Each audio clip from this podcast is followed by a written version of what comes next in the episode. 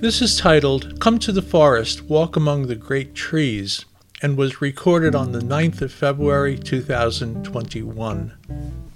Come to the forest, walk among the great trees, hear the whispers of the oldest of living things. Intrinsic to the lavish power and beauty of the Pacific Northwest are boundless trees.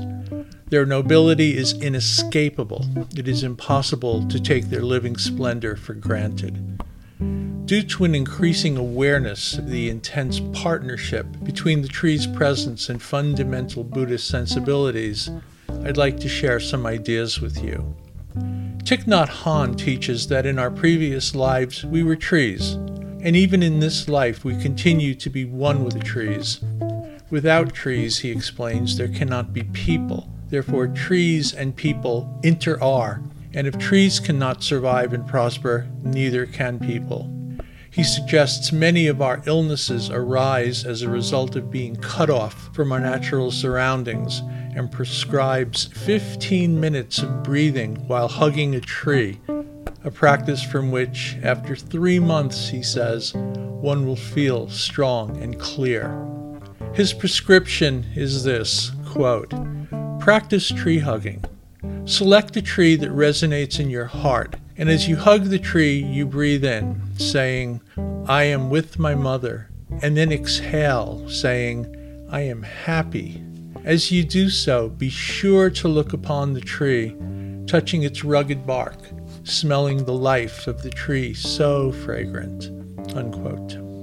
The 14th century Islamic poet Mahmud Shabestari said, quote, Knowing that the whole world is a mirror, in each atom are found a hundred blazing suns. When you split the center of a single drop of water, a hundred oceans spring forth. Everything is brought together at the point of the present. Unquote.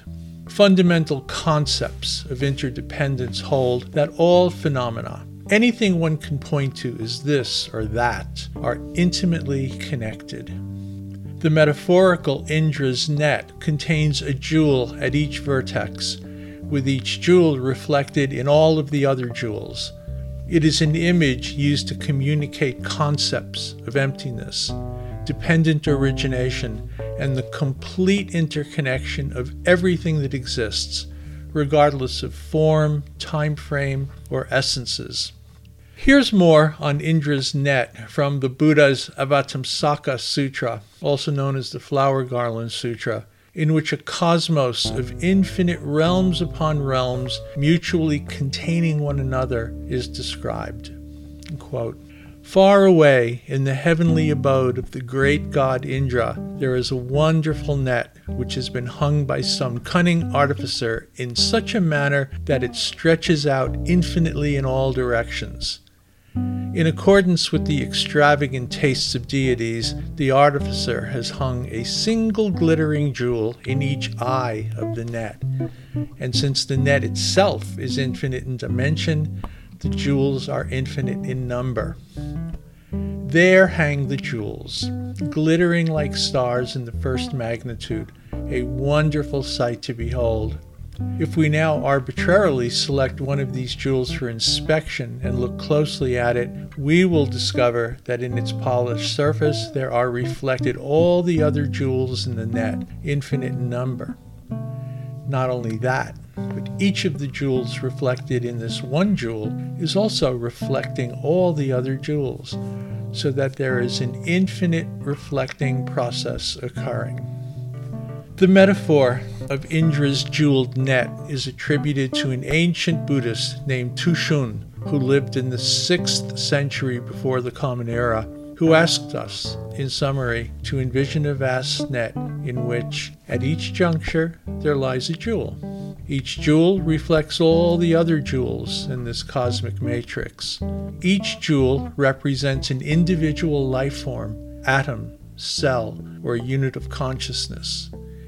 Each jewel, in turn, is intrinsically and intimately connected to all the others. A change in one gem is reflected in all the others. And so, each node, representing an individual, simply reflects the qualities of all the other nodes inferring the notion of not self or a lack of a solid and real inherent self, as seen in the Vedanta school of Hinduism and Buddhism in general. The profound moral of Indra's net is that the compassionate and constructive interventions a person makes or does will produce a ripple effect of beneficial action that will reverberate throughout the universe.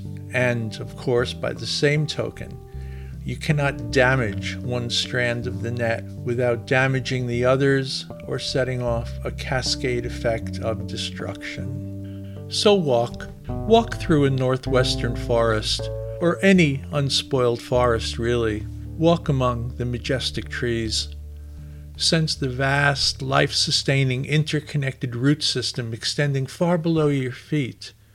Feel the rich duff built of long ago fallen tree elements such as leaves, branches, barks, and stems, a soft blanket in various stages of decomposition, soon to be the ingredients of new life. Thick, giant ferns abound. Icy cold creeks cascade down canyon slopes, feeding the rivers that rush toward the ocean. And so often, deep in the forest, beyond any notions of human influence, perfect silence. Trees reach towards sky, some straight, others curved, still others twisted. All ages, newly sprouted to time worn, in infinite mixtures of smooth and gnarly. Pay attention. Stop and touch them. Do so gently. Speak to them in your soft voice. They are your family. Gary Snyder tells the story of the night he and poet Lew Welch were sitting by a campfire up by his place in the Sierra Mountains. They were just enjoying the time, not saying much. And then Lew asked Gary, Do you think the trees pay any attention to us human beings? After some thought, Gary responded, Gee, Lew, I'm not sure. What are you driving at? Lew then said how he thought we human beings were just passing through, just simply passing through. Gary then took that little thing and wrote a poem of just three stages, which someone later named They Are Listening. The poem goes like this As the cricket's soft autumn hum is to us, so we are to the trees, as they are to the rocks and the hills. So Close your eyes softly. See the forest trees in the same nature Gary sees them, as Thich Nhat Hanh sees them. Be aware of what arises in your mind. Contemplate, then become what and where your intuitive nature leads you. You are smack in the midst of Indra's dazzling net. Such is the nature of the forest from the tiniest spider web to the mysteriously rarefied canopy top, everything, everything serves as a reflection of everything else. A living, breathing, infinitely faceted jewel. All harmonious, sharing mutuality while also occurring in grandeur and dignity as separate entities sustaining the others, sustaining all others, including you. Yes, the brilliant jewels of Indra's net serve as a most fertile analogy for the trees that live in our sumptuous forests. Initially, this netness is a metaphor for us to make use of, a clarifying prism to help us see beyond that which our eyes are easily capable of seeing, to illuminate that which our minds have most deeply suspected and now genuinely know. From that, we intuitively sense and then awaken to the intrinsically Buddhist understanding that we too, like all else, are brilliant, equally necessary, and responsible jewels in this infinitely precious net of everything there is. All of this serves as profoundly nourishing compost for our mind, both bountiful and explosive from it, exquisite blossoms emerge. Nurtured by their beauty, we then do what we do. Come to the forest, walk among the great trees, hear the whispers of the oldest of living beings. And so, in conclusion, I'd like to share with you the words of Zen Master Suzuki. Quote, when we hear the sound of trees on a windy day, perhaps the wind is just blowing and the trees just standing in the wind. That is all they are doing. But the people who listen to the wind and the trees will write a poem or feel something unusual. That is, I think, the way everything is. Unquote. Again, come to the forest, walk among the great trees, hear the whispers of the oldest of living things. Thank you for listening. This recording is a product of the Chenrezig Project, a Tibetan Buddhist study and practice group centered in Duvall, Washington, and with a national online presence. You can learn more about the Chenrezig Project at our website, www.chenrezigproject.org. That's C H E N R E Z I G project.org. Our background music, titled Watching You, was composed and performed by the renowned San Francisco Bay Area musician Bobby Vega. It appears on his album Matters of the Heart.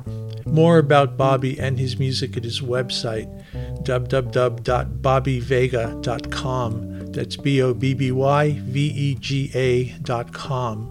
We remain grateful to Bobby for both his talents and generosity. My name is Mark Winwood.